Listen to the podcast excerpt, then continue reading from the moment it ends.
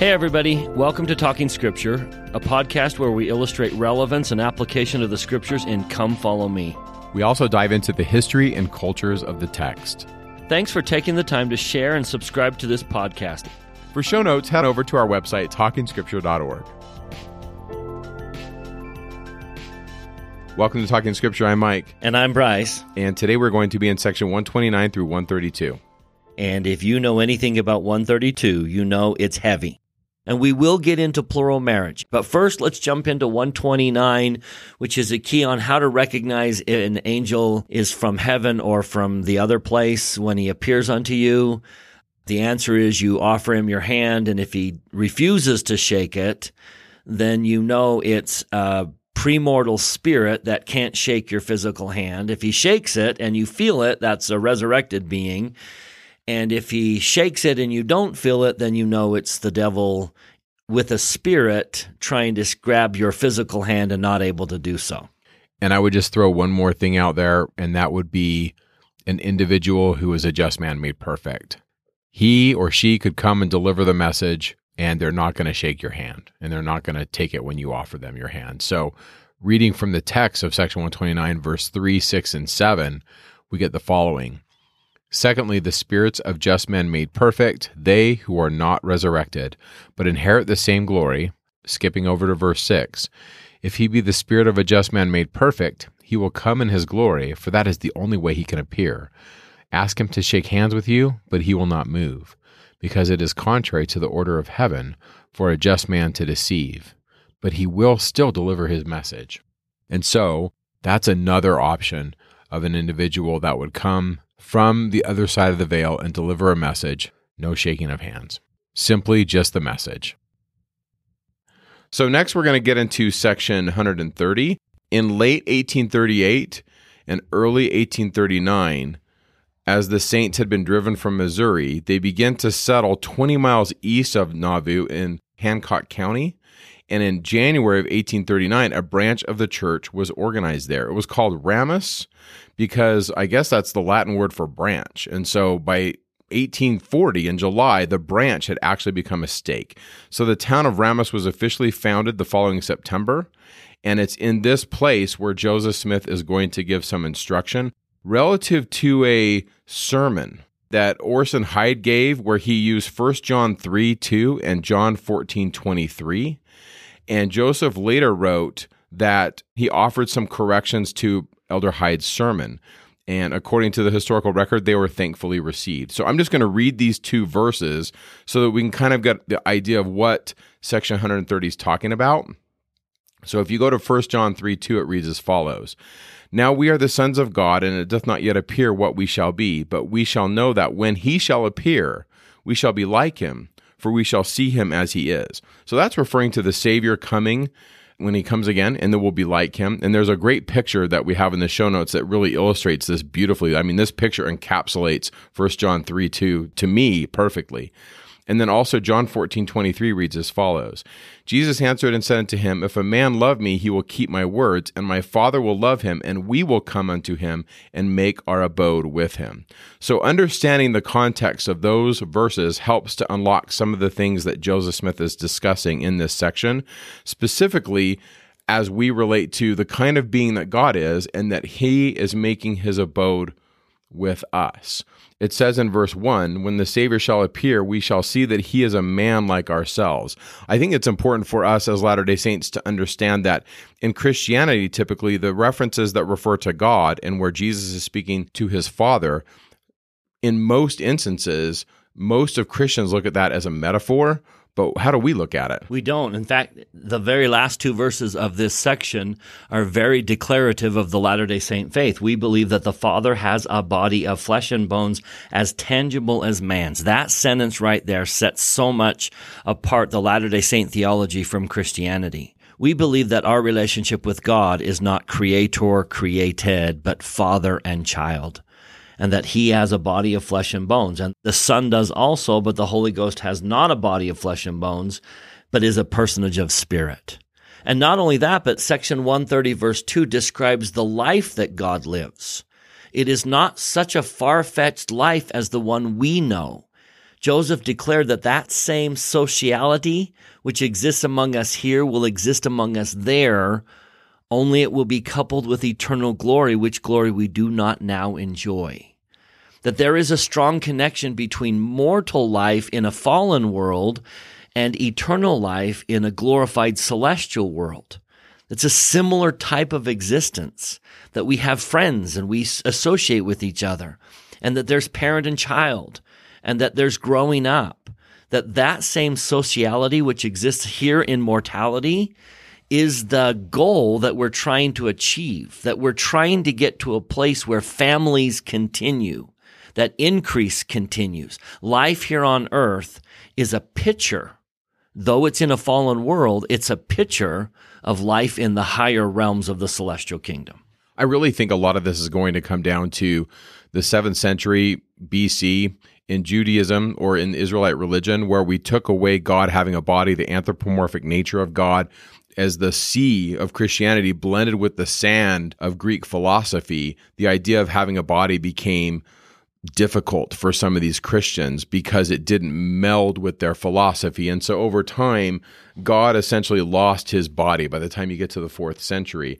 And so all the anthropomorphic stuff going on in the Old Testament a lot of that language has been softened by later thinkers and theologians, and Joseph is sitting in the tradition of the ancients saying, No, God is a man. His son, Jesus Christ, is a man. And so to me, that's one of the great truths of eternity, the nature of who God is.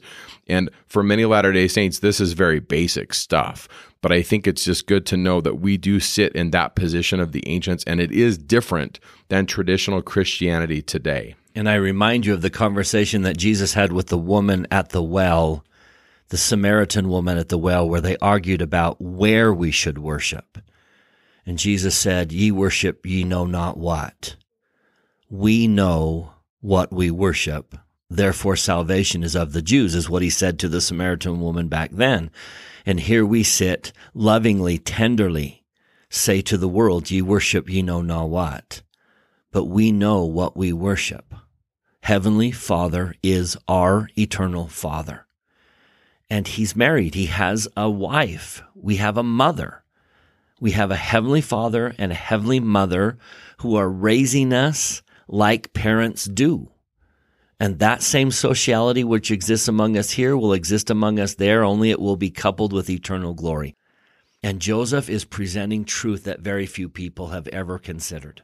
This is a tremendous glimpse into the eternities. Now, notice what he talks about next is where does God reside? The place that God resides. And he describes it as a sea of glass, that the earth is an enormous Urim and Thummim. Now, the exact translation of Urim and Thummim means, Mike. Yeah, lights and perfections. So God lives on a place called lights and perfections, that God's planet is full of light and has been perfected. And that we're trying to achieve that state and live on that same planet, our own Urim and Thummim. It's probably pretty hard to describe some of these visions that Joseph has and John sees this in the book of Revelation in the fourth chapter.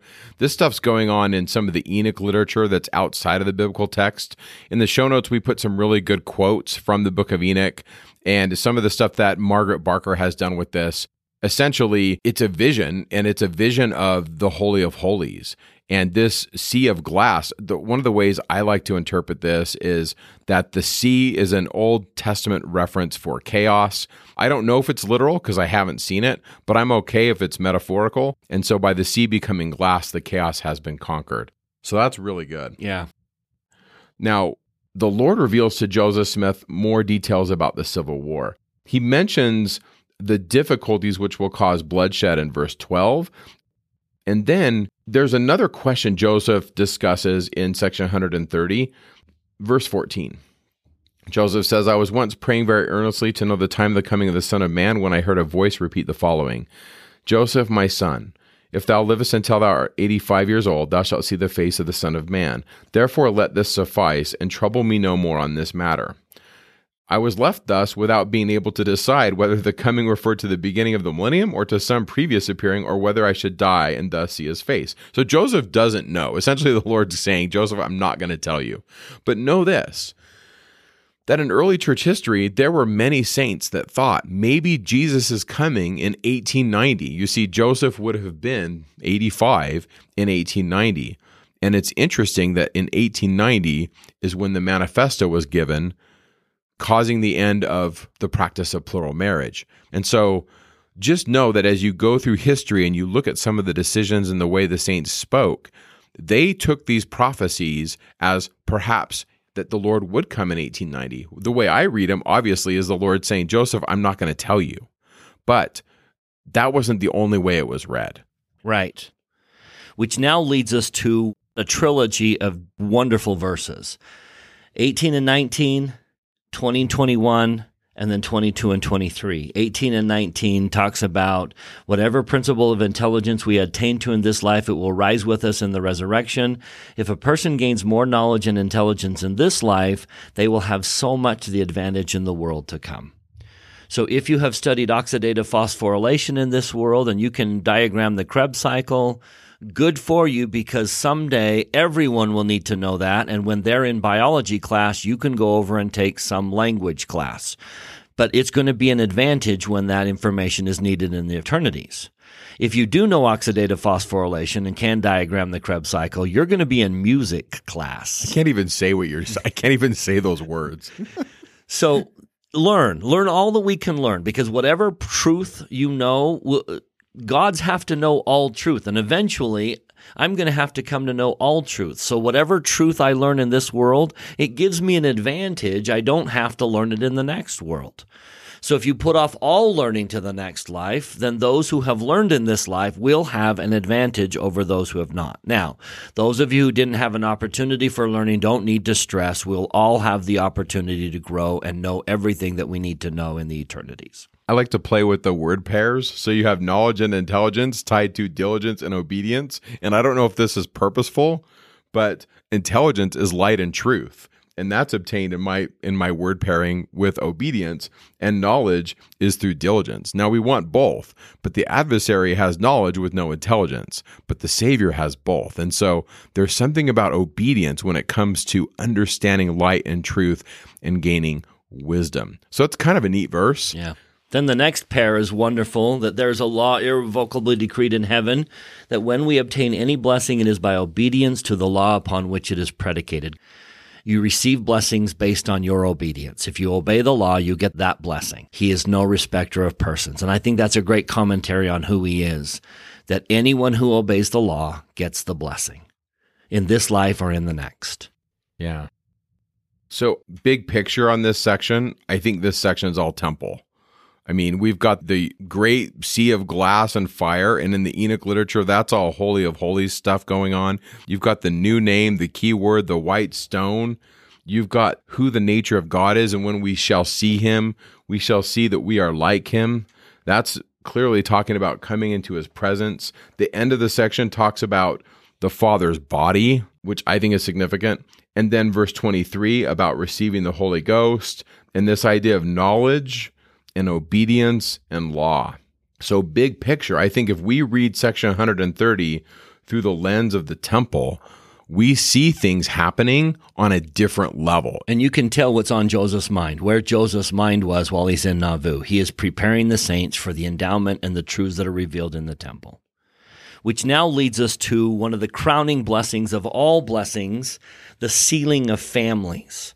I remind you that the essence of the Abrahamic covenant as taught way back in Abraham, as repeated in every dispensation, is to bless the families of the earth with the gospel, salvation, and eternal life. The crowning blessing of the gospel is to seal families for eternity. So the question on the table is how do you make anything, let alone a marriage, last for eternity? And if ever there is something weighty that should be the heart and soul of our life and our focus, it's how do I make my family and particularly my marriage last for eternity? So let's talk about the law. We're going to come back to 131 in a minute, but turn with me to 132 and let's go to verse 7. And here is the law. Now it's given in very legalese but I want to show the beauty of its simplicity. So let's read it as it appears, and then let's pull out of it the simple requirements of how do you make anything eternal. The Lord says, Verily I say unto you, the conditions of this law are these all covenants, contracts, bonds, obligations, oaths, vows, performances, connections, associations, or expectations that are not, and then he's going to give us two requirements. Then jumping to the end of the parentheses, are of no efficacy, virtue, or force in and after the resurrection from the dead.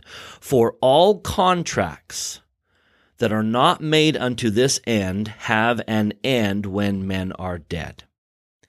Very few people in this world have the authority to bind anything outside of this world on us. I will owe no mortgage payments to my mortgage company in the afterlife. My mortgage ends, as far as I'm concerned, when I die. That contract has no bearing on me in the afterlife. No one on this planet can bind me beyond this life unless they get authority from God. Therefore, requirement number one is that I have to perform the ordinance by someone who has the authority. I have to go into a holy temple of God where there are ordinance workers who hold the authority to bind beyond death. So there's requirement number one. I have to marry in the right place by the right authority. Now, there's a major difference between a temple marriage and an eternal marriage. Just because I comply with number one doesn't mean I have an expectation of an eternal marriage. The second, what I would list second, is actually stated first, as if to say, I think this is the most important part of the covenant. It has to be sealed by the Holy Spirit of promise. The Holy Spirit of promise is a testator. He's a witnesser. He will witness whether or not the couple lived the covenant. So the two requirements to make something eternal is number one, do it by the authority of God that has power beyond the grave. And then number two, keep the covenant. In other words, make it eternal. How you treat it is what will make it eternal, much more so than the actual ordinance itself. Now, don't get me wrong, I do not mean to diminish number one, but number one is easily solved.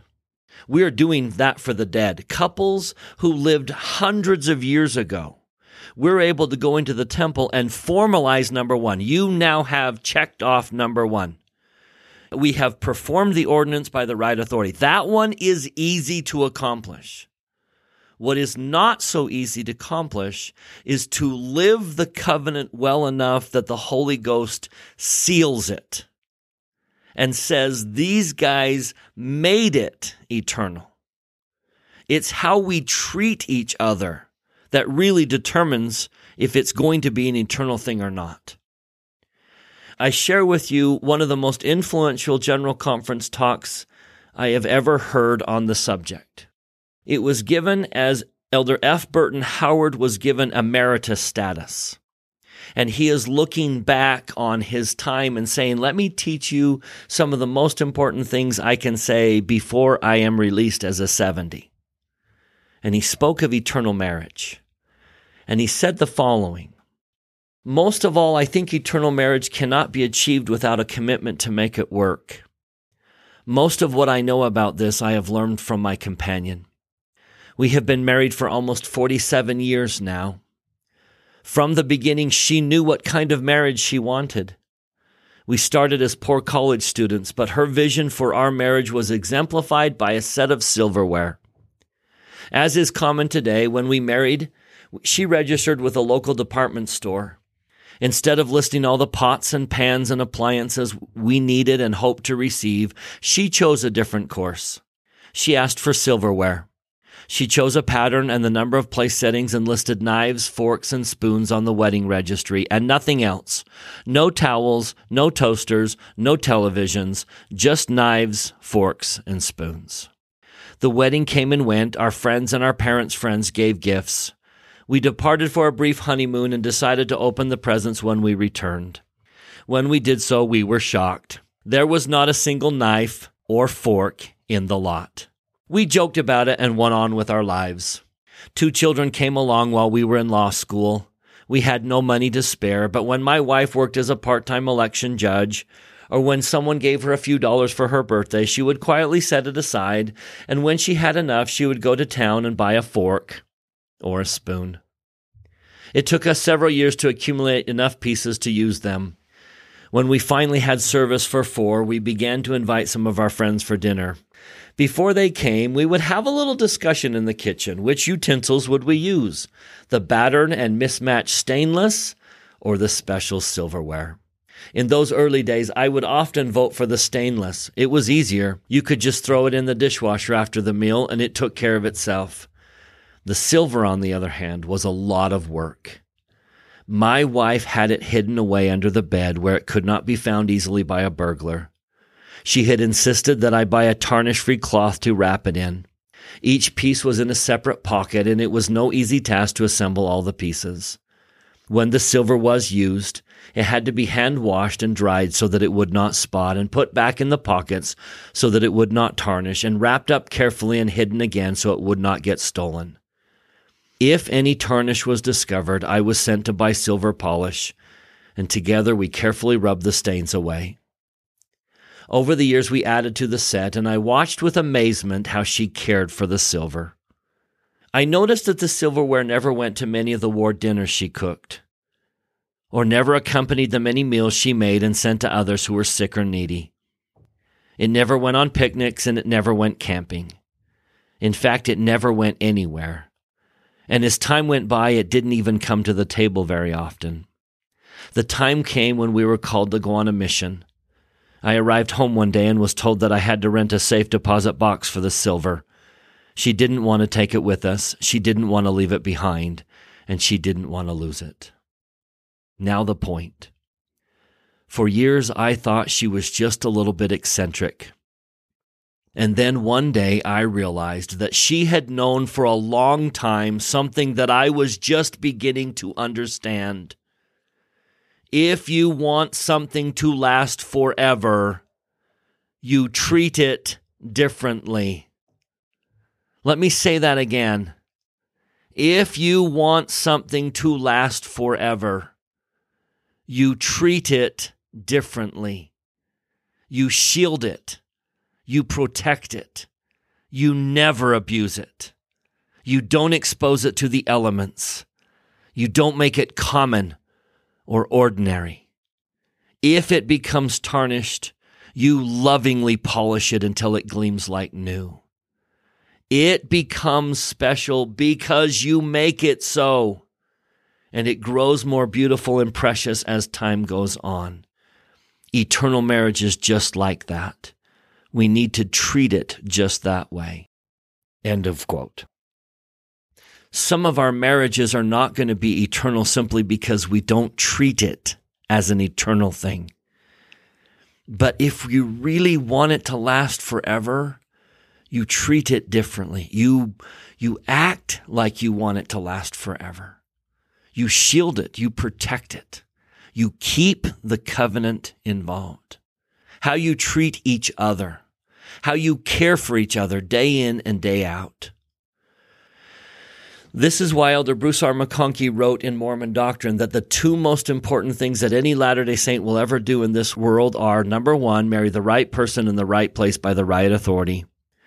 And then number two, keep that covenant so that the promise lifts us and makes us eternal. So, what the Lord's going to do now is give us three scenarios. Scenario number one is that you never check box number one and you never check box number two. And I would emphasize that you never check. It's not a matter of did you marry outside the temple when you first got married and then you're doomed for eternity. That's not what the Lord is trying to say. Now, there is great wisdom in marrying in the temple at the very beginning, but box number one can be checked like the dead. We're checking that box for the dead hundreds of years after they lived. So, again, I, I, I don't want anyone to listen to this and feel gloomy because when they first got married, it wasn't in the temple. But if you never check box number one and you never check box number two, listen to the description. And I don't know how to make this ungloomy. This is kind of gloomy when you realize the ramifications. If you never ever in eternity check box number one, what your eternal state is going to be. But let's read it. Verse 15 Therefore, if a man marry him a wife in the world, and he marry her not by me nor by my word, so he doesn't go to the temple, it's not done by the Lord's authority. And he covenant with her so long as he is in the world and she with him, their marriage and covenant are not of force when they are dead and when they're out of the world. Therefore, they are not bound by any law when they're out of the world. So if grandma married grandpa anywhere but in the temple, and now they're dead, they're not married. They have no expectation of marriage because the ceremony was not performed by someone who has authority beyond death. Verse 16, therefore, when they are out of this world, they neither marry nor are given in marriage, but are appointed angels in heaven, which angels are ministering servants to minister to those who are worthy of a far more and exceedingly and an eternal weight of glory. For these angels did not abide my law. Never. They never checked box number one. Therefore, they cannot be enlarged, but remain. And I think these are the two most depressing words in the scriptures if you never check box number one, you will remain separately and singly without exaltation in your saved condition to all eternity.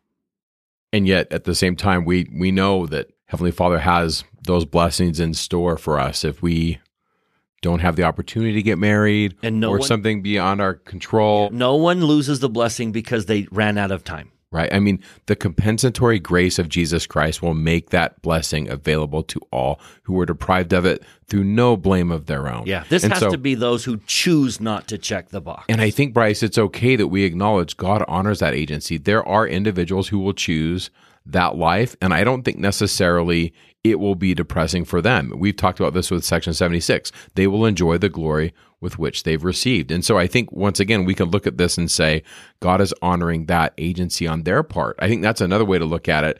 I think to you, it's sad. It's, it's gloomy because you have joy and rejoicing in your posterity. In fact, congratulations, you're going to be a grandpa again. That's really exciting. How many was this going to be? Uh, number five. Five grandchildren. I mean, Bryce, you're a living example that being a father and having children, grandchildren brings joy. So to you, it's depressing. But I also see God in heaven saying, hey, not everyone chooses. That. Right, right. And those who choose not to check that box have a kingdom awaiting for them that will be a kingdom of glory and they'll enjoy being there.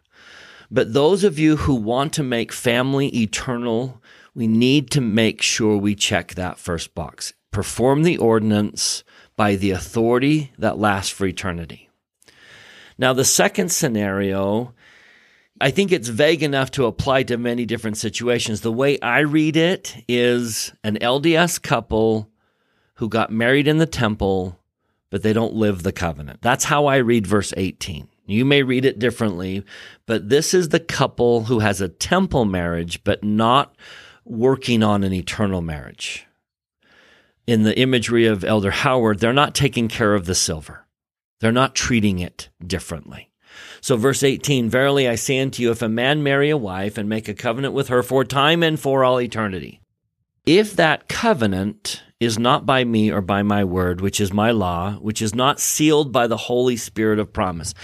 So it wasn't sealed by the Holy Spirit of promise through him whom I have appointed, anointed and appointed unto this power. So this is checking box number one, but not checking box number two. This is when you've gone to the temple and performed the ordinance, but you don't live the covenant. You don't treat it special. You make it common instead. These are those who have a temple marriage, but not an eternal marriage. The Lord says, it is not valid, neither a force when they are out of the world, because they are not joined by me, saith the Lord, neither by my word. When they are out of the world, it cannot be received there, because the angels and the gods are appointed there, by whom they cannot pass. They cannot therefore inherit my glory from my house as a house of order, saith the Lord. Now, scenario number three is verse 19 and 20. It's what happens when I check both boxes. I marry in the temple by the authority of the priesthood, which can bind beyond the grave. And then I do my very best to keep that covenant. Listen to the promise. Again, verily I say unto you, if a man marry a wife by my word, which is my law, and by the new and everlasting covenant, and it is sealed unto them by the Holy Spirit of promise. And I want to interject, they kept their covenant. Then it shall be said unto them, Ye shall come forth in the first resurrection, and if it be after the first resurrection, in the next resurrection and shall inherit thrones and kingdoms, principalities and powers, dominions, all heights and depths. Then shall it be written in the Lamb's book of life that he shall commit no murder whereby to shed innocent blood. And if ye abide in my covenant and commit no murder whereby to shed innocent blood, it shall be done unto them all things whatsoever hath my, my servant hath put upon them. I'm going to pause there. It is fascinating that in this scenario, it talks about not murdering I think here's how I read it that within the covenant, mistakes are fixable. My wife married a very imperfect person, and so did I.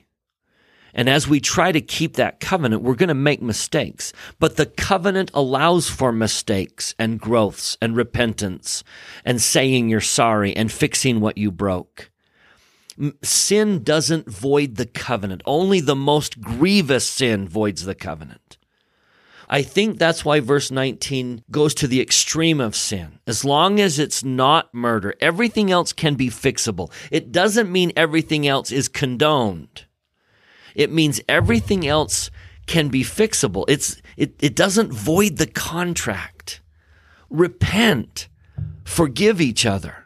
Work as a team and walk together when the first presidency and the Quorum of the Twelve issued the proclamation on the family, they stated nine principles that make families successful. Principle number three and principle number four are very significant to me.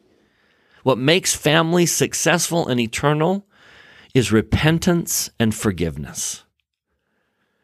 Temple marriage doesn't mean you're perfect. You're going to make mistakes, but that's when you repent and you apologize and you move forward together and you forgive each other. I love the language here because it just seems to suggest to me that this is a couple growing together. Now I'm going to pick it up in verse 19. It shall be done unto them all things whatsoever my servant hath put on them in time and through all eternity, and shall be of full force when they are out of the world. They shall pass by the angels and the gods which are set there to their exaltation and glory in all things, as hath been sealed upon their heads, which glory shall be a fullness and a continuation of the seeds forever. Now that takes us back to section 131. Joseph declared in 131 In the celestial glory, there are three heavens or degrees. So there's three degrees of glory, and then within the top, there's three degrees. Could there be three degrees in the other two? Perhaps. Maybe there's nine total places you can go to. In the celestial glory, there are three heavens or degrees. In order to obtain a highest, a man must enter into this order of the priesthood, meaning the new and everlasting covenant of marriage. If he does not, he cannot obtain it. If you never check box number one, you cannot obtain the highest degree of the celestial kingdom. You may enter into the others. You can be a celestial person, but not exalted. You have to check box number one and keep the covenant if you want to go to the highest degree of the celestial kingdom. Verse four, he may enter into the other degrees, but that is the end of his kingdom he cannot have an increase. Now, Joseph Smith declared exactly what that means. What does it mean to have an increase? He said the following Except a man and his wife enter into an everlasting covenant and be married for eternity while in this probation by the power and authority of the holy priesthood, they will cease to increase when they die. That is, they will not have any children after the resurrection. But those who are married by the power and authority of the priesthood in this life and continue without committing the sin against the Holy Ghost, in other words, they keep the covenant, will continue to increase and have children in the celestial glory. So not only does marriage continue, but procreation and giving birth continue in the eternities. Which is wonderful news for any couple who are not able to have children here in mortality. They will have children in the eternities increase continues in the highest degree of the celestial kingdom. Families and family joy continue in the eternities. Every one of us have the opportunity to make an eternal family. This is why we do the work for the dead. We're checking that box so that those couples who live the covenant and treat each other like they are eternal companions they're the ones that check box number two. They inherit the celestial kingdom. They continue to have children throughout the eternities. And if we go back to section 132 and read verse 20, they shall be gods because they have no end. Therefore, they shall be from everlasting to everlasting because they continue. They shall be above all because all things are subject unto them. Then shall they be gods, because they have all power, and the angels are subject unto them. Now, that should be the focus of our lives. How do I make my family, and especially my marriage, last for eternity? And I think that's the focus of this section. Now, that being said, the rest of section 132 is going to address plural marriage. Joseph Smith is going to be commanded to live plural marriage. A lot of people are going to struggle with this. This really is the reason he's going to be killed, right, Mike? Yeah, this is the yeah. heart and soul of why they thirst for his blood. It's plural marriage. Yeah, I mean, he's living this in Nauvoo. He's introducing this to select members of the church. And there are individuals, the Laws and the Fosters and the Higbees and others, who are struggling with this and they want to make it known because the main population of Nauvoo doesn't know what's going on. And so they put together a printing press and they print one edition of the Nauvoo Expositor, which is released. And Joseph Smith is on the city council. He's the mayor. And the city council, once the Nauvoo Expositor comes out, they, they see it as a threat to his life. Yeah, and so they, they see it as a public nuisance and a threat to his life, and they command it to be destroyed. Yeah, they destroy the the press and the type, and and because of that, you know, Thomas Sharp, who's in a nearby community, he publishes that you know Joseph has taken too much power and it needs to be resolved with powder and ball. And we'll talk more about this when we get to the martyrdom. But the destruction of the Nauvoo Expositor and the arrest of Joseph Smith and then him coming to Carthage is really what brings this about. Now, my take on plural marriage and trying to be Joseph and running Nauvoo at this time, it must have been incredibly difficult. And the pressure he was under must have been, I, I, I just can't. I can't even imagine what it must have been like to be Joseph. Now, before we get into the details, I just want to remind everyone God is willing to give omnipotent power to his children. But that requires a testing. Abraham wanted a son so badly. And as soon as he had one, the Lord asked him to offer it as a sacrifice. That must have been an enormous test of his heart. He wasn't actually required to do it. It was a, would you be willing to? And as soon as he showed the Lord he was willing to, he was stopped. A rich young ruler who had a lot of money wanted to follow Jesus, and Jesus did the same thing. I, I, I'm going to test your heart. Are you willing to do what I ask so that I can give you all that I have? And the young man was not willing. Therefore, he couldn't have the power that God was offering him. He wouldn't use it appropriately. It is my testimony that Joseph and some of these early brethren and sisters were tested. The test of Abraham. I do not believe there is any other reason to practice plural marriage. I think all of the reasons people give as to why the saints did it really don't hold water. There was no other reason to do it other than the fact that the Lord commanded it. Now, why he commanded it, I don't know.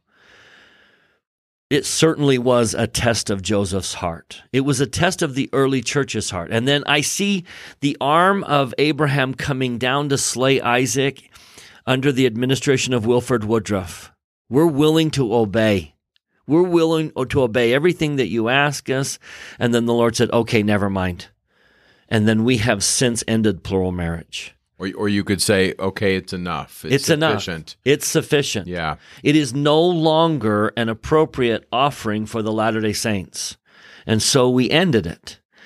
I believe this was a test of Abraham then, and it is today. And you can look at it two ways. You can say, I can't believe I belong to a church that practiced plural marriage. Or you can say, I belong to a church that will do whatever God commands.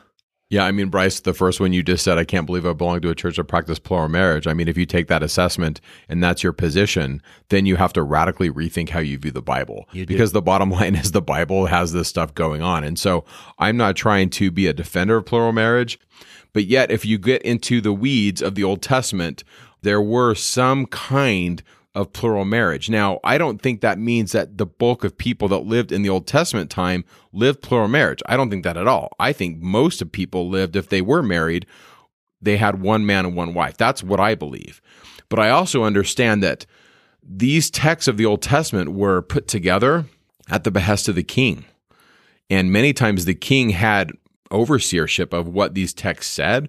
And I believe the Bible's edited. I believe it's not perfectly translated. I think as a Latter day Saint, that's a safe position. And so knowing that and knowing what I know about royalty and antiquity, there was some plural marriage going on, at least among those circles, because they had wealth. And frankly, this isn't a stretch because we read the same kind of thing happening in the Book of Mormon, where Jacob bewails the fact and says, We're not going that route. The right way is the current system one man, one woman for eternity. Absolutely we put some slides in the show notes and excellent resources that you can go and read. There are so many books written on this, and the Gospel Topics essays are marvelous, especially to those of you that are new to this. You've never really thought about it, or maybe it's been difficult for you and you just don't want to think about it.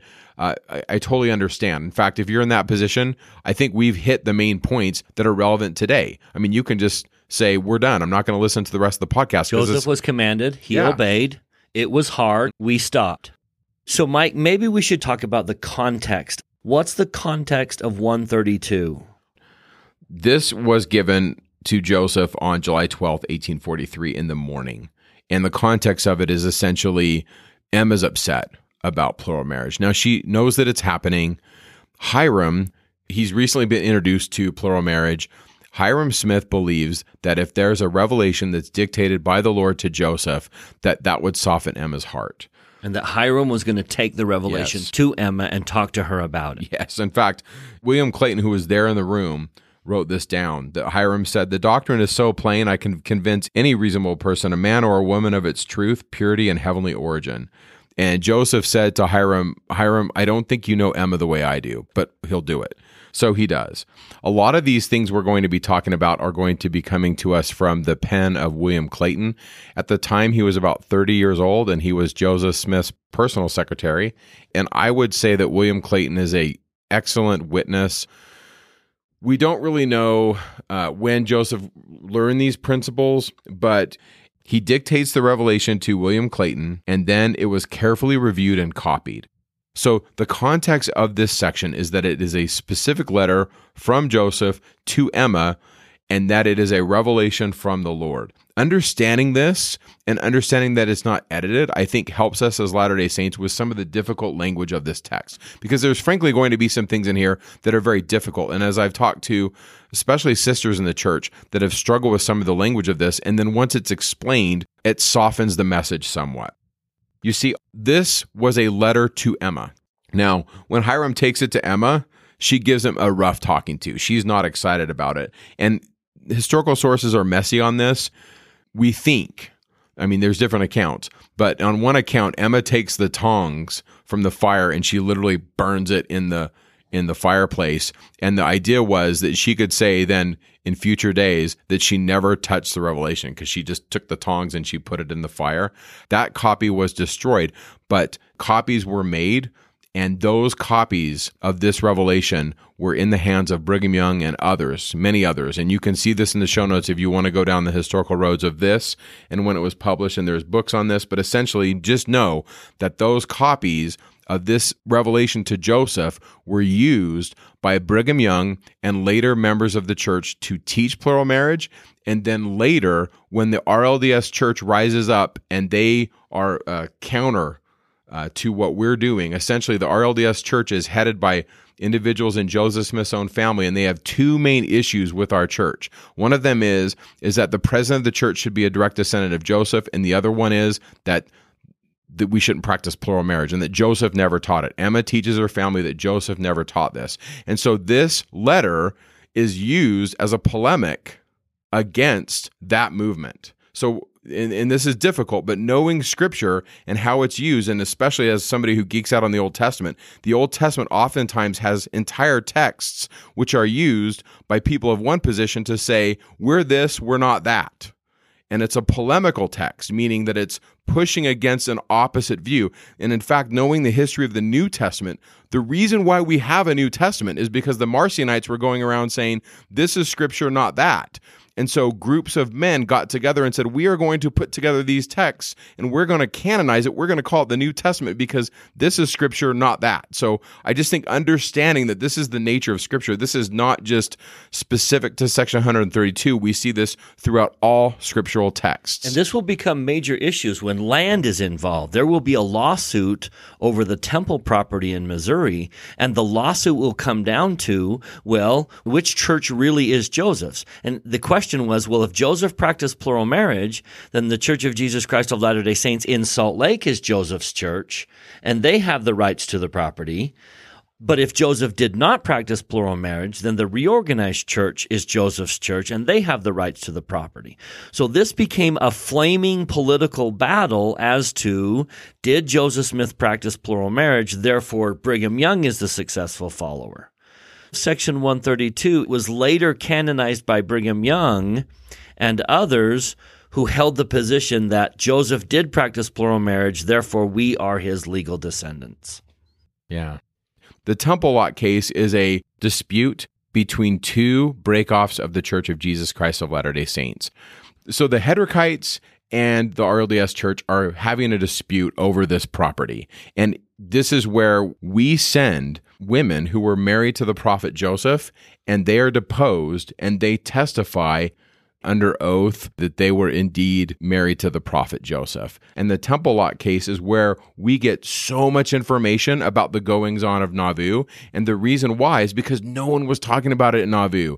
And so it's not until they're deposed and they have to give sworn testimony that we have so much information. So the temple lot case is a wealth of information about what's going on in Nauvoo. And we, the Church of Jesus Christ of Latter day Saints, the members of the church in Utah, we are supporting the position of those against the RLDS church because their claim is that Joseph never practiced it and that it's Brigham Young's doing. All that stuff swirling around in context. Now, the main question I get when it comes to this is why? Or will I have to? Yeah, th- those are the two big ones. And so, in response to a letter received in 1912, Charles Penrose, the first presidency, wrote the following Question Is plural or celestial marriage essential to a fullness of glory in the world to come? Answer Celestial marriage is essential to a fullness of glory in the world to come, as explained in the Revelation concerning it, but it is not stated that plural marriage is essential. those questions are answered so that it may not be truthfully claimed that we avoid them. So, in other words, he's saying, I'm answering this so that people don't say that we're trying to avoid it. Another interesting story comes to us from the pen of Wilford Woodruff. In his journal on February 12, 1870, Wilford Woodruff wrote down some words of Brigham Young, and he writes, quote, I spent the day in the council house and attended the school of the prophets. Speeches were made, and Brigham Young stood up and said that there would be men saved in the celestial kingdom with one wife, men saved in the celestial kingdom with many wives, and some with no wife at all. Now, I don't know what to do with that quote other than I think what we see is Brigham Young explaining that that plural marriage is not essential for exaltation. The challenge of introducing a principle as controversial as plural marriage is basically impossible to even overstate. A spiritual witness of its truthfulness allowed Joseph and other saints to accept the principle, but it was tough. A lot of members of the church today descend from these faithful Latter day Saints who long ago lived this principle of plural marriage. Although members of the Church of Jesus Christ Latter day Saints, we don't practice plural marriage anymore. Consistent with Joseph's teachings, the church does permit a man whose wife has died to be sealed to another woman when he remarries. Moreover, members are permitted to perform ordinances on behalf of deceased men and women who married more than once on earth, sealing them to all the spouses to whom they were legally married. And so, essentially, the precise nature of these relationships in the next life isn't known. And many family relationships will be sorted out in the next life. Latter day Saints are encouraged to trust in our own wise Heavenly Father who loves His children and does all things for their growth and salvation. I personally believe in agency and I believe in a God who honors agency. And so the way I look at this is whatever the circumstance in the next life, people will have their agency. I don't really see this as being forced on anyone. And I'm grateful for that. I think this causes a lot of people in the church anxiety to think that in heaven, am I going to be required to live this? No, we have modern prophets that have said that's not going to be a requirement. So we can just kind of take that off the table now, why was this commanded? I just want to address why simply based on the text. The Lord gives some reasons, and this is difficult reading because this was never edited. So many of the revelations of the restoration have been edited, and understanding that it's not edited, I think, helps us as Latter day Saints with some of the difficult language of this text. So go to section 132, verse 63. But if none other or either of the ten virgins, after she is espoused, shall be with another man, she has committed adultery, and she shall be destroyed. For they are given unto him to multiply and replenish the earth according to my commandment, to fulfill the promise which was given by my Father before the foundation of the world, and for their exaltation in the eternal worlds, that they may bear the souls of men. For herein is the work of my Father continued, that he may be glorified. I see five main reasons in this verse. I'm just going to list them. The Lord is going to state that the reasons why are to multiply and replenish the earth. Number two, to fulfill the promise. Number three, for their exaltation. The fourth reason, that they may bear the souls of men. And the fifth reason, that he may be glorified. Those are the five reasons that the Lord gives in the 63rd verse. Bryce's comment about it being a test is also stated by the Lord in verse 51. So if you go to verse 51, it says, I say unto you, a commandment I give unto my handmaid Emma Smith, your wife, whom I have given unto you, that she stay herself and partake not of that which I have commanded you to offer unto her. For I did it, saith the Lord, to quote, prove you all as I did Abraham, and that I might require an offering at your hand by covenant and sacrifice. Now, there's a lot going on in verse 51, but for now, we're just going to say that's one of the reasons. It's a test. And then finally, Jacob 2, verse 30, which says this For if I will, saith the Lord, raise up seed unto me, I will command my people. Otherwise they shall hearken unto these things, meaning one man, one wife, married legally and lawfully according to God's law. So now, before I go any further, I just want to read this quote by Spinoza. And he says this I have made a ceaseless effort not to ridicule, not to bewail, not to scorn human actions, but to understand them. And that's really my goal. My goal in this as we discuss these things is to not necessarily, I don't want to ridicule or judge, and I don't want to bewail. I just want to try to understand what was going on in Nauvoo, what was going on in Kirtland, and what was going on in Joseph's mind. I mean, we have the revelations, but there's just so much we don't know, but we can try to understand these things. Let's be clear though, we're not trying to convince you that this is the right way and that you need to get on board. The right way is the current system, one man, one woman for eternity. But we are trying to understand Joseph's day. Absolutely. So know that in 1830, 1831, Joseph Smith is wrestling with this because the Lord has him working on the Bible translation. And so, even though the revelation of section 132 is given in July of 1843, Joseph probably knows about these things as early as 1830 in the winter or the beginning of 1831. There's enough evidence to suggest that he knew about this. And so, in the timeline we give you, I find it interesting that in 1829, we have the translation of Jacob in June, where he knows that no more than one wife. That's the rule in the Book of Mormon. And then, after he's worked on the Bible, by 1832, and, and dates are fuzzy on this, but sometime between 1832 and 1835, the Lord has commanded Joseph Smith to take a plural wife. And she is the niece of Levi Hancock. Levi Hancock is a faithful member of the church. He goes on Zion's camp, he serves in the kingdom, and his niece is this young woman by the name of Fanny Alger. We get this right from Saints, the history book that the church has produced in 2018. And so Joseph is commanded to live plural marriage in the Kirtland era.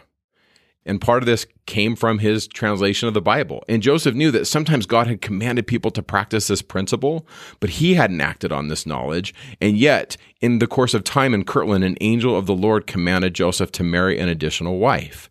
And so, after receiving the commandment, he struggled because Joseph obviously was averse to this idea, it went against his principles and it went against his ideals. But an angel urged Joseph to proceed instructing him to share the revelation about plural marriage only with people whose integrity was unwavering.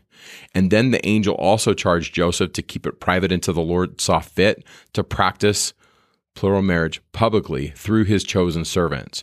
And so during the years that Joseph lived in Kirtland, this young woman named Fanny Alger worked in the Smith home. And Joseph knew her and her family well. And so her parents, who were also members of the church and were faithful, were approached by Levi Hancock. And Fanny accepted Joseph's teachings and his proposal. And according to Mosiah Hancock in his writings, Levi Hancock performed the ceremony. So, since the time had not come to teach plural marriage in the church, Joseph and Fanny, they kept their marriage private as the angel had instructed them, but there were rumors that were spreading in Kirtland. Now, we don't know when they were married. Martin Harris puts the time period at about 1833 but there's other sources that put it at different time periods and I don't know. So on the timeline, you'll actually see a question mark there. I don't know when the marriage took place and we don't have all the details. One warning I do give when it comes to Fanny Alger is this. Probably the most famous story is the one told by William McLellin. And William McLellin interviews Emma long after the fact and talks to her. And then William McLellin goes and speaks about the connection that Joseph had to Fanny. And the reason why I reject William McLellin's testimony, there's a couple reasons. One of them is Emma doesn't talk about it. Like we don't have her side. The second thing is William McLellin hated Joseph Smith. In fact, there was a time when he wanted to beat Joseph Smith up when he was in bonds and really was just that kind of guy. Like William McLellin at one time was faithful, but later he wants to attack Joseph. So he's certainly an enemy. And so whenever it comes to some of these things, especially touchy things like plural marriage, I would always contend to go to faithful sources. And so I'm not going to get my history from William McLellin, but the story is told that Emma's looking through a keyhole and then they tell the story of Joseph and Fanny. And I kind of like to liken that idea to church history. Church history is sometimes like looking through a keyhole, trying to get the facts, and we don't have all the facts. From what we have historically, and a lot of this is coming to us from Levi Hancock, that Joseph and Fanny were married. Now, this is where we get into Oliver's words. And he was very critical of the prophet Joseph. Essentially, Oliver had a falling out with Joseph not only over how to lead the church, but also about Fanny. And whether or not Emma knew about the marriage at this time is uncertain. But this is one thing we know that in time, Fanny does move away and she marries another man and lived apart from the body of the saints. Later, she gets a letter from her brother after Joseph's dead. And the brother asks her, he says to her, Fanny, tell me about your marriage to Joseph. And this is what she wrote. She said, That is a matter all of our own, and I have nothing to communicate. And so, welcome to history. I mean, there's just so much we don't know. But from the historical sources that I've read, they were married, and it is in Kirtland. And then we don't have any record of Joseph contracting uh, plural marriages until we get to the Nauvoo period in 1841. And so, timeline wise, in 1841 to 1844, when Joseph's killed, that's the time period when the bulk of those plural marriages are taught. That's when Section 132 is given. And that's when the Quorum of the Anointed is initiated. And what that is, is it's a group of men and women who are in the close body of the saints. It's members of the Quorum of the 12, members, uh, many of them of the Council of 50, and they are initiated into the ordinances of the temple. And Joseph teaches them about plural marriage. And out of this group, this is the main body that when the saints go west, these individuals, many of them are practicing plural marriage. So when the saints go west and they leave Nauvoo and they enter the Salt Lake Valley in 1847, we have about 196 men and 521 women who had entered into plural marriage. That kind of gives you a picture of the percentages. And there were about 20,000 members of the church in Nauvoo. So this is a very tight knit group of saints and these participants in these early plural marriages, they pledged to keep their involvement confidential, even though they anticipated that there would be a time when it would be publicly acknowledged. Another question we often get is okay, so how many of the saints actually lived it in the late 19th century in Utah? And we don't know, but according to Flake in his record, he writes that at present, the best estimates of the numbers of polygamous families in the late 19th century range about 20 to 30%. And so there were individuals, clearly, there were many that lived it, but it was not, the, by and large, the main experience for most Latter day Saints. From my reading of history, it a lot of times existed among the leaders, specifically bishops, stake presidents, those on high councils. It wasn't the main experience for most people in the 19th century in Utah. Another question I often get is what were they thinking? Like, what were these people thinking? They thought differently about sealing than we think. We're back to Spinoza. I don't want to ridicule or judge, but to understand them. And so I have basically four things that they were thinking. First, many of them believed that the end was near. Remember how we talked about the prophecy to Joseph when you're 85?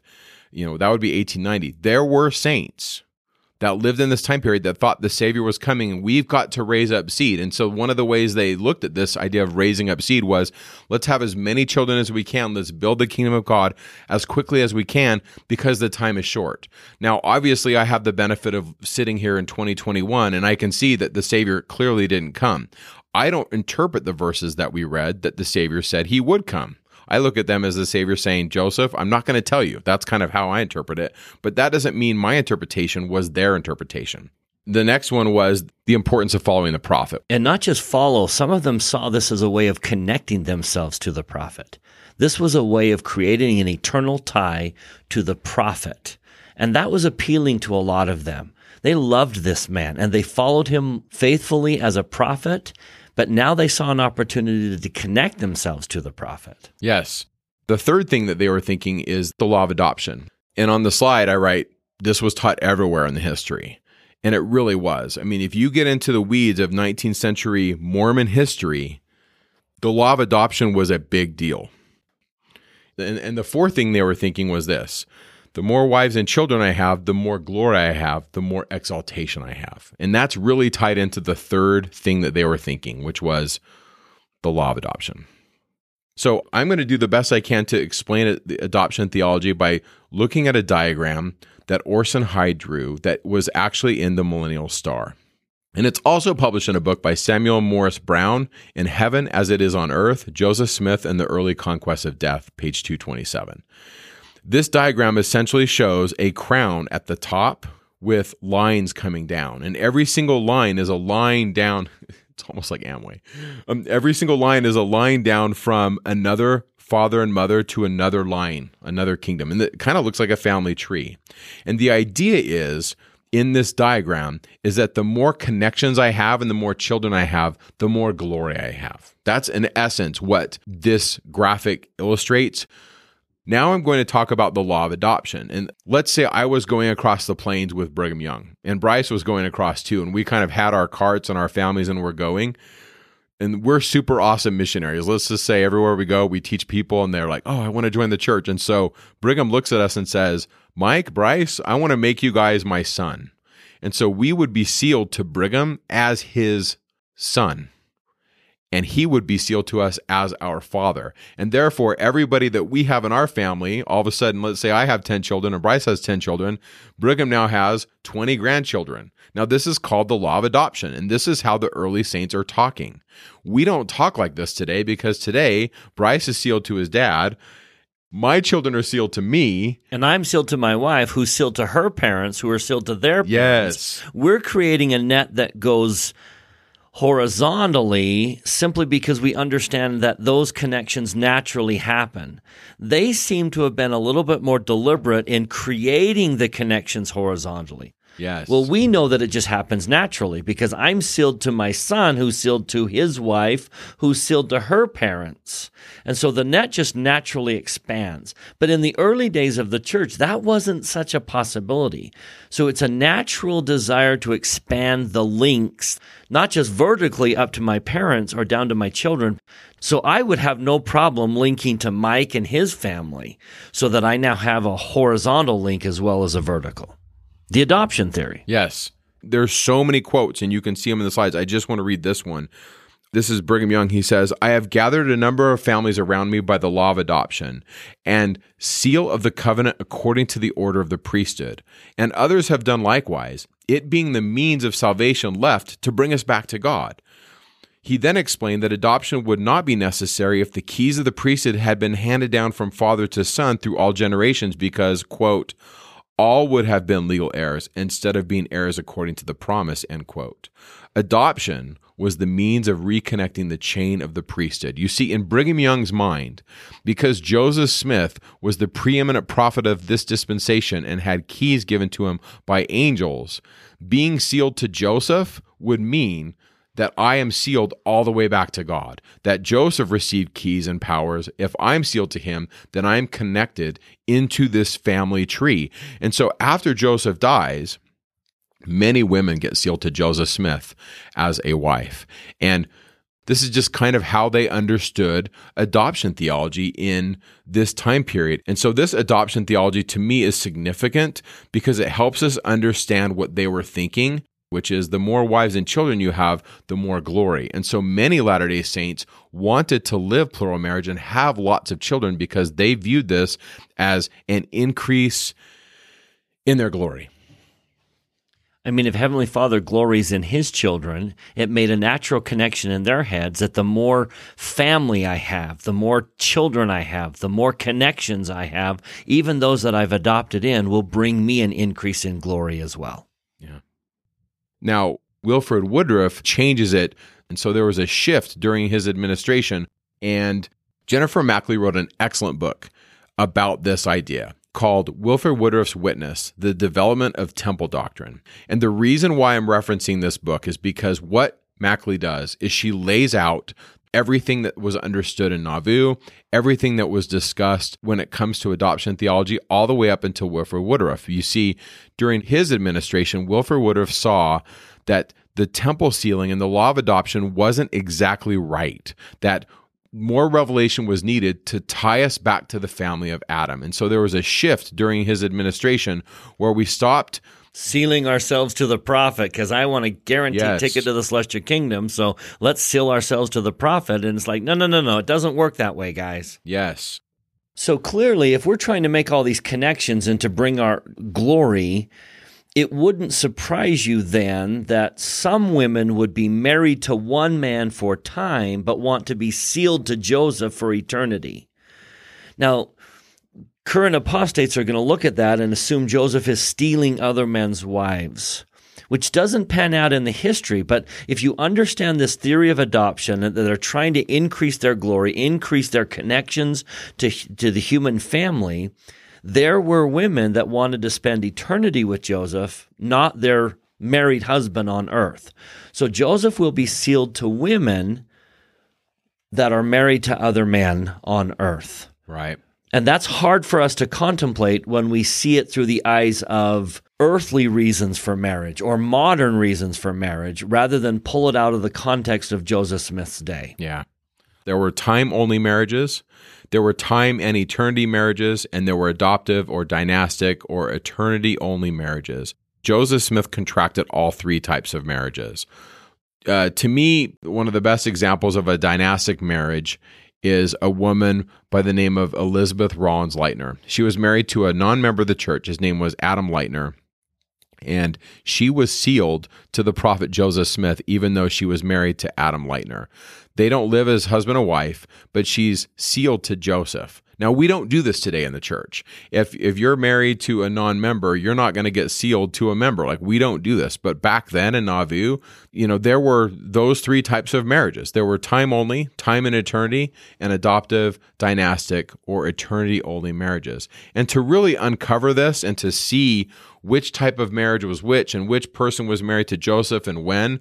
That's not the purpose of this podcast.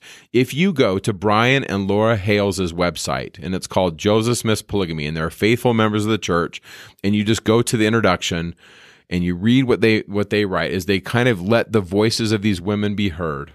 I mean, for example, they give the voice of Eliza Partridge right there, where it says, Nothing but a firm desire to keep the commandments of the Lord could have induced a girl to marry in that way.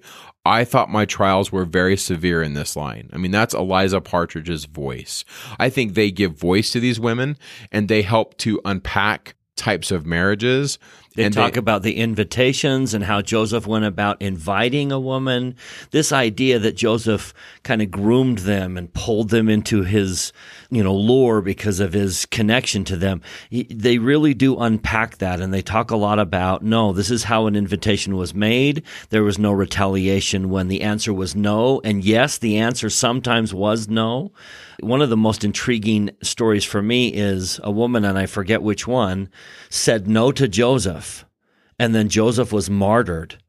And in regret, she seals herself to Joseph after his death, even though she had said no while he was alive. It kind of resonated in her soul. And then after his death, she felt bad and went ahead and sealed herself to the prophet. So the beauty about all of this is you get to see from the actual person's perspective if you go visit the website, which I'd encourage you to do. Yeah. Another example of a dynastic sealing is Helen Mar Kimball. She marries Joseph, and it's clearly a dynastic sealing, meaning they don't live together as husband and wife. And the reason why I bring this up is because enemies of the church use her face and her name and her to, age and her age to sensationalize plural marriage. I think if you think about this, if someone can take religion and sensationalize it and make it something that it isn't, it draws lots of hits and it becomes a subject of memes and those kinds of things. And so yes, she was 14 when she was sealed to the prophet Joseph Smith. But Helen Mar Kimball did not live with Joseph Smith as a wife. She was sealed to him. It was dynastic. But she later in 1846 marries Horace Whitney, and they have eight living children. And Helen Mar Kimball dies in Salt Lake City in 1896, a faithful and true member of the Church of Jesus Christ of Latter day Saints. Was she sealed to Joseph? Absolutely. Did they live together as husband and wife? They did not. But it's important to note that not having an understanding of some of the complexities of Nauvoo, understanding the law of adoption, understanding how they viewed the temple, and over time, how Wilford Woodruff took the law of adoption, changes it, and he made sure that we now seal parents to children and children to parents all the way back. Understanding that process and navigating history to me is important in understanding plural marriage as a whole. For me, it's important to study all that I can on this subject. And it's been one that I have intensely sought after to try to gain understanding, to learn more, not only about what was at stake and what happened, but how they contextualize these things, how they understood plural marriage. And so for me, as I understand where they're coming from, I may not agree with it because I'm looking at it through my cultural lens and my time period. I can understand where they are. And so I would encourage all of us to not be afraid to learn, not be afraid to talk about these things. It actually helps because knowing church history can help us grapple with some of these things and we can understand the arguments because frankly some of the arguments that people come at us with are not rooted in knowing the whole story or they're talking about part of the story examining history through the lens of faith is important and you can be faithful and be someone who knows church history. I just want to emphasize that. You can know the history of the church and still retain faith, faith in Christ, and faith in the individuals that took part in the restoration. And so to me, while plural marriage is certainly troubling, and there's a lot of things that don't make sense, of this I testify that Joseph is the prophet of the restoration and that the church has been restored. If you're one of those listeners that really wants to know more about this, because we're briefly touching on this, Brian and Laura Hales have probably, in my estimation, done the greatest work on this subject. Absolutely. And they unpack the difficulties and they really do help to explain these things. I mean, this podcast can only go so far. So, once the Saints get to Salt Lake City, we still don't publicly practice plural marriage. When we get here in 1847, we're just trying to survive. But by 1852, the Church of Jesus Christ of Latter day Saints makes it public, and we publish that we are practicing plural marriage. And then in the 1880s, the federal government comes at the church. The Civil War is now over, and so now they're not focused on the war campaign and so the federal government comes and they really come against the church and they confiscate property. And so at this time in 1890 is when Wilford Woodruff gives official declaration 1 declaring an end to plural marriages it doesn't quite end that way. I mean, there are still some people practicing it. Some of the some saints go to Canada, some saints go to Mexico and still practice plural marriage. Some even in the United States are practicing plural marriage and still contracting marriages. And so, between 1890 and 1904, we have the Temple Lot case, which we've talked about. And so now we even have more testimony of people that have entered into this practice and rumors are circulating, and a fellow by the name of Reed Smoot has been elected to be a senator. And in 1904, they have what are called the Reed Smoot hearings, where essentially members of the Senate are questioning whether Reed Smoot, who's a member of the Church of Jesus Christ of Latter day Saints, he's an apostle, whether or not he should be uh, qualified to be a U.S. senator. And in the course of time, in the Reed Smoot hearings, it comes out that some saints are still living plural marriage. And so the church issues in 1904 what's called a second manifesto, which says, guys, we're not kidding. We're done living plural marriage. And since about 1890 to 1904, depending on how you read history, since that time period, if you're a member of the Church of Jesus Christ of Latter day Saints and you enter into plural marriages, you're now not a member anymore. You will be removed from the rolls of the church. And so I always like to tighten up the history and say we publicly practiced plural marriage from 1852 to 1890, and that's almost 40 years. I want to close out reading this short excerpt from Brian and Laura Hales' book, Joseph Smith's Polygamy Towards a Better Understanding because I think this is important as well in defending the, the good name of the prophet Joseph. This is what they write. Despite their very lives after Nauvoo, it seems striking that none of Joseph Smith's plural wives ever accused him of abuse or deception, including the seven who did not gather to Utah with the main body of the church. Decades after their feelings had matured and their youthful perspectives had expanded by additional experiences with marriage and sexual relations, none of them ever claimed that they were victimized or beguiled by the prophet Joseph. And so I end with that idea. We don't know so much about what went on because so little was spoken about this. But from what we do know, those sisters who were involved with Joseph in whatever degree of plural marriage that took place, none of them accused him of wrongdoing. And I think that's important. I certainly don't understand all the aspects of plural marriage, but I also see that these things are happening in the Bible. And I see that they're happening in this early period of church history. And I, for one, am grateful that that's not something that I have to deal with, but I honor their sacrifice. And I see that as they live the gospel and as they tried to incorporate these ideas, it drew a line of distinction between members of the church and those outside of the church. And then when you add that with the geographic isolation that many members of the church felt as they came to Utah in 1847, both that geographic and social isolation caused the church, in essence, to become even more faithful and even more unified as a body to work together to build Zion. And you add to that the increase in numbers of children, and the church did grow rapidly in this time period when the church was living plural marriage. Polygamy is certainly troubling, and there's so much in my mind that doesn't make sense. But the one thing that I do know, it's that Joseph was a prophet and that we are part of the restored church of Jesus Christ. Yeah. This man was an honorable man. We ought to judge it through the eyes of those who practiced it and those who were there and were around Joseph. And if you read their eyewitness accounts, they loved Joseph. I have spent my whole life studying his teachings, his words, his example, and I hope to be a tenth the man that he was in the eyes of God. It doesn't surprise me that Brigham Young's final three words were Joseph, Joseph, Joseph. If you struggle with plural marriage, it's understandable. We've given you some resources. We hope we've answered some questions. But we want to be clear. We stand behind the prophet Joseph, testify of his words, testify of his divine calling, and know him to be a good, honorable prophet of God.